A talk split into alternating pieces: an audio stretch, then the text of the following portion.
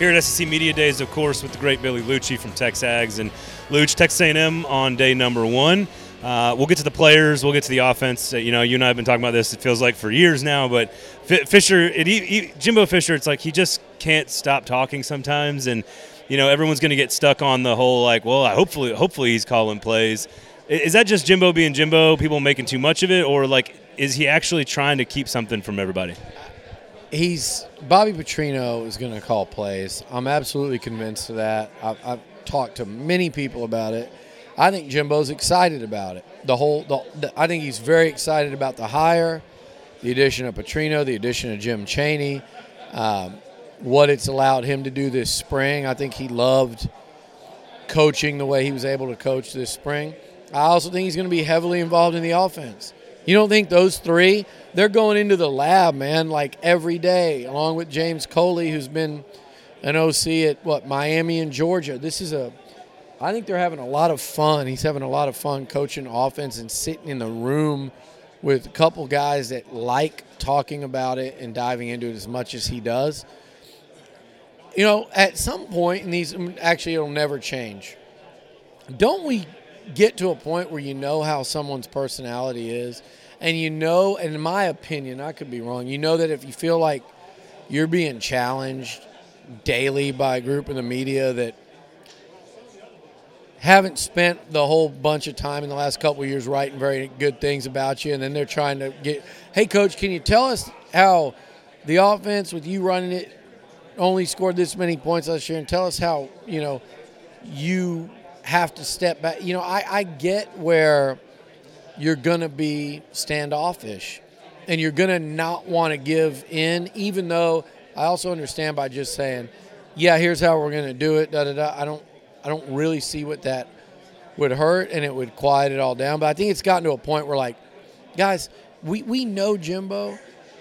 When do you, you think if you ask the question for the 107th time versus the 106, you're going to get another answer? And yet, and then we all sit here and talk about it after the fact. And yeah, do I wish he would just say something and be done just so we didn't have to do this? Yeah.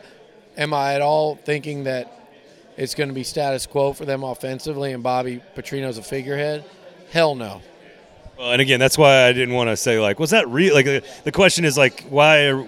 You know, if you know Jimbo enough, he just sometimes talks, and he just, and my wife will tell you that I've done that plenty of times before. So, so yeah, so it, it just happens. I guess the, the key is, I mean, Ainias Smith talked a little bit about how different the offense is going to be, and he kind of just said like, look, it's going to be different. We can't really tell you how different.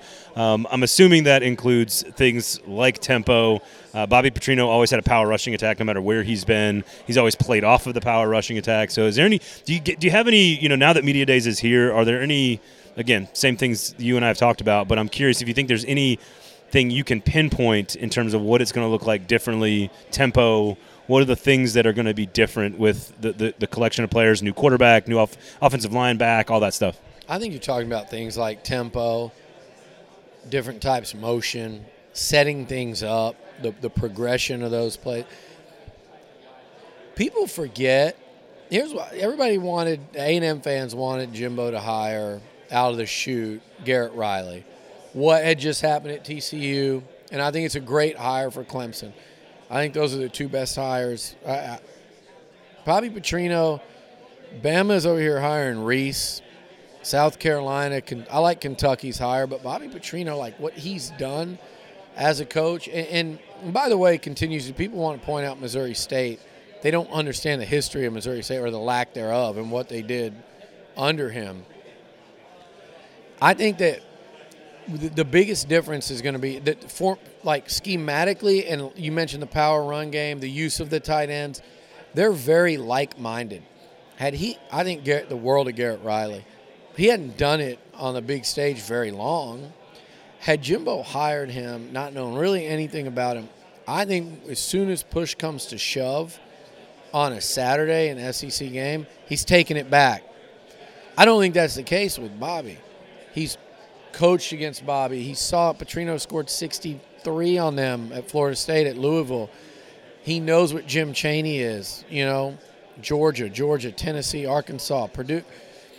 So I think this was the way Jimbo needed to do it to get the most out of it and to be all in. So schematically and philosophically they're similar.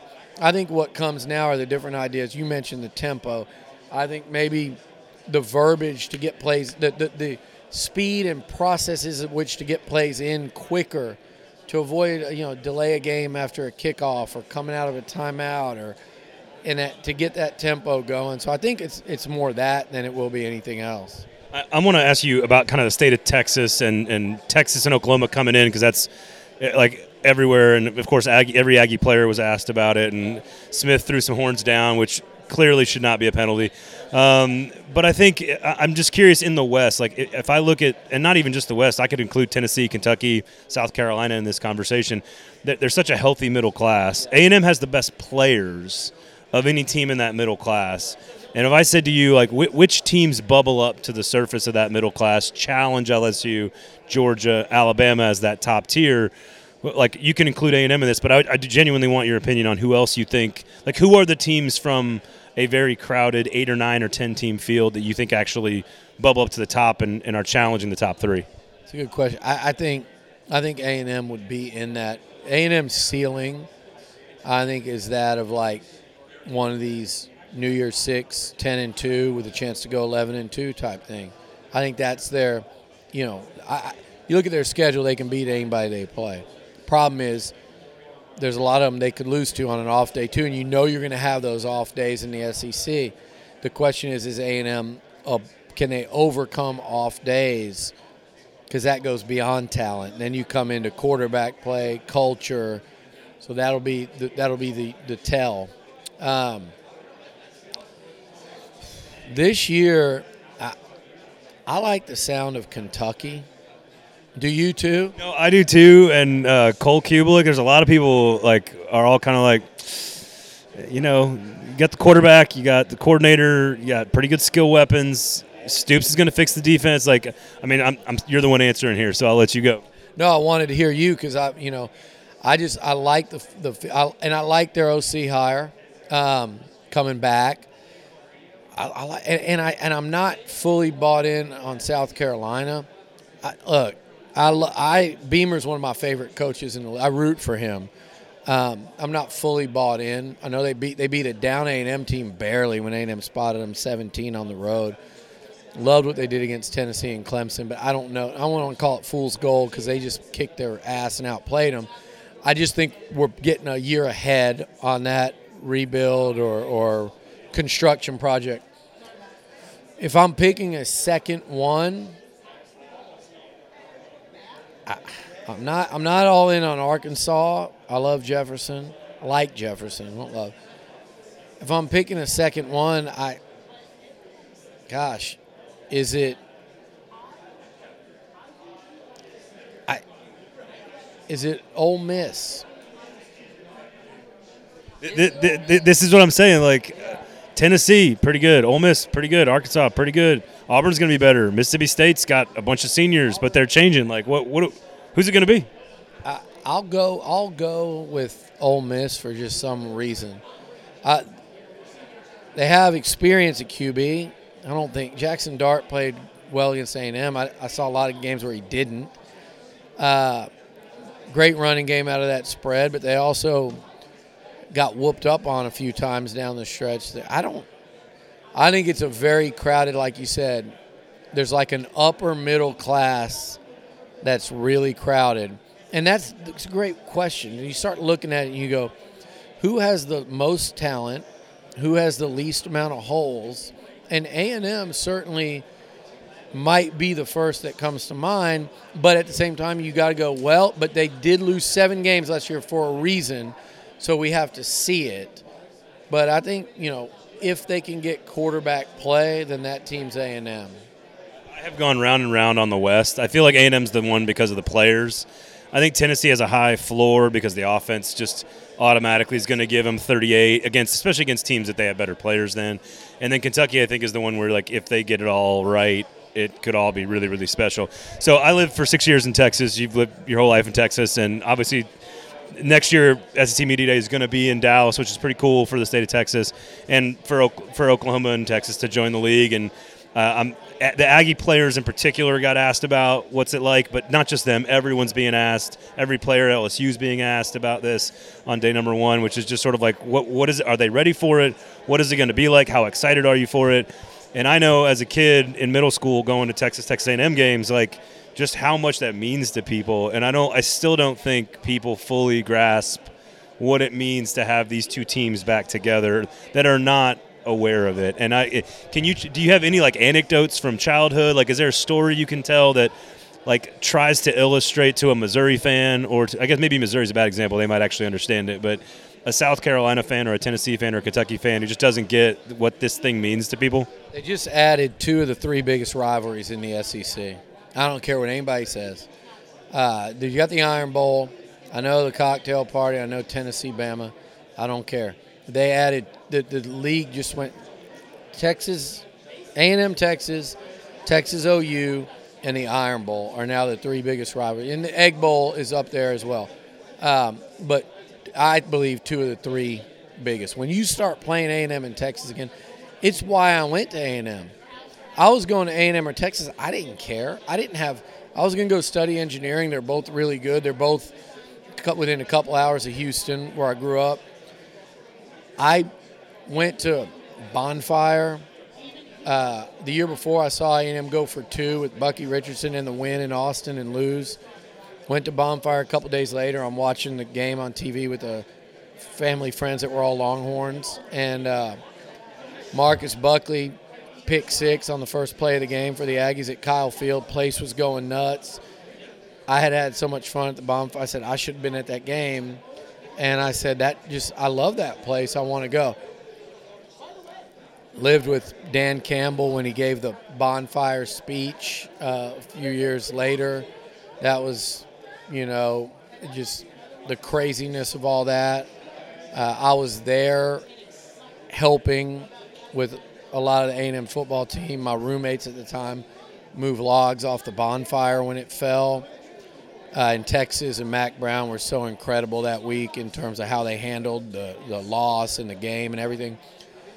So I've been, I've got a million stories down on the field before a game when one of the late great A&M players, uh, Chris Dowson, was the band tried to block the A&M player's path to the locker room, and he shoved down about 20 band members. Back when you could do something like that without everyone crying about it on Twitter, you got knocked down, get your ass back up. Sorry, your trumpet got bent, but things like that, and saying some things that I probably can't say on air, and you never could. But that was the rivalry. You know, I remember Texas players dancing on the field. I remember the Aggies dancing on the Longhorn logo the following year. This is I love that it's coming. I had no desire to play them when they were in the Big 12. They needed the life raft, get that home game every other year that mattered. Their home schedule stinks in the Big 12 without OU. Why help them? Especially when they canceled the rivalry when you left for the SEC out of pettiness. Now they're all coming. None of them will admit that A&M made the smart decision 11, 12 years ago but now that they're here, I'm like, Let, let's get that game going. It's going to be incredible for the state of Texas. It's going to be incredible for the Aggies, incredible for the Longhorns, and the conference. And, and, and, Oklahoma. I think I was there in, in Austin at, in sixth. It would have been sixth and eighth grade. And I want to say in 95, 96, it was like a 56 to 10. It was Ricky Williams, Priest Holmes, and, and like all in the same backfield. And like you just learn about college. I mean, I'm not kidding. I learned how to cuss at a Texas Oklahoma game with the Stony stand in Dallas. Like I was 12 years old, and my dad's like, "Stop listening." To, to the to the to the crowd. It's, I mean, that's just what it what it means to the what it means to all the different parts of it, and to have it uh, in the state. Last one, and I'm asking everybody this, and I'll let you go. And I appreciate your time. TexAgs, of course, is the website. Make sure you check it out. Um, Georgia, anybody beat them? Um, can they handle the noise? Last year they were disrespected, quote unquote. I actually could make the case that they were. They weren't picked to win it. They were picked number three. They had their quarterback back. All these things, you know.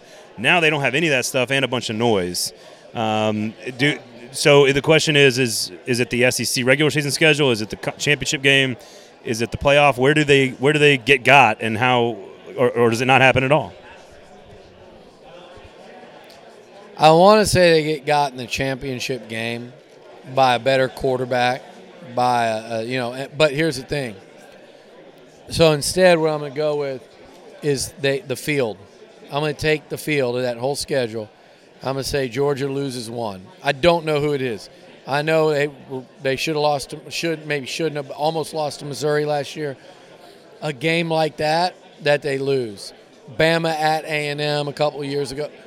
I think they lose one, and I think they win. They three-peat. I think they win the whole thing. That's that's the first three-peat we've had so far on the on the show this week. So so every, everybody's picking a loss in, in the playoff, which I think is you know they almost happened last year. So the, the key is who around college football has the formula. We shall see. Uh, Luch, appreciate you, man. Always a pleasure. Thanks for listening, everybody.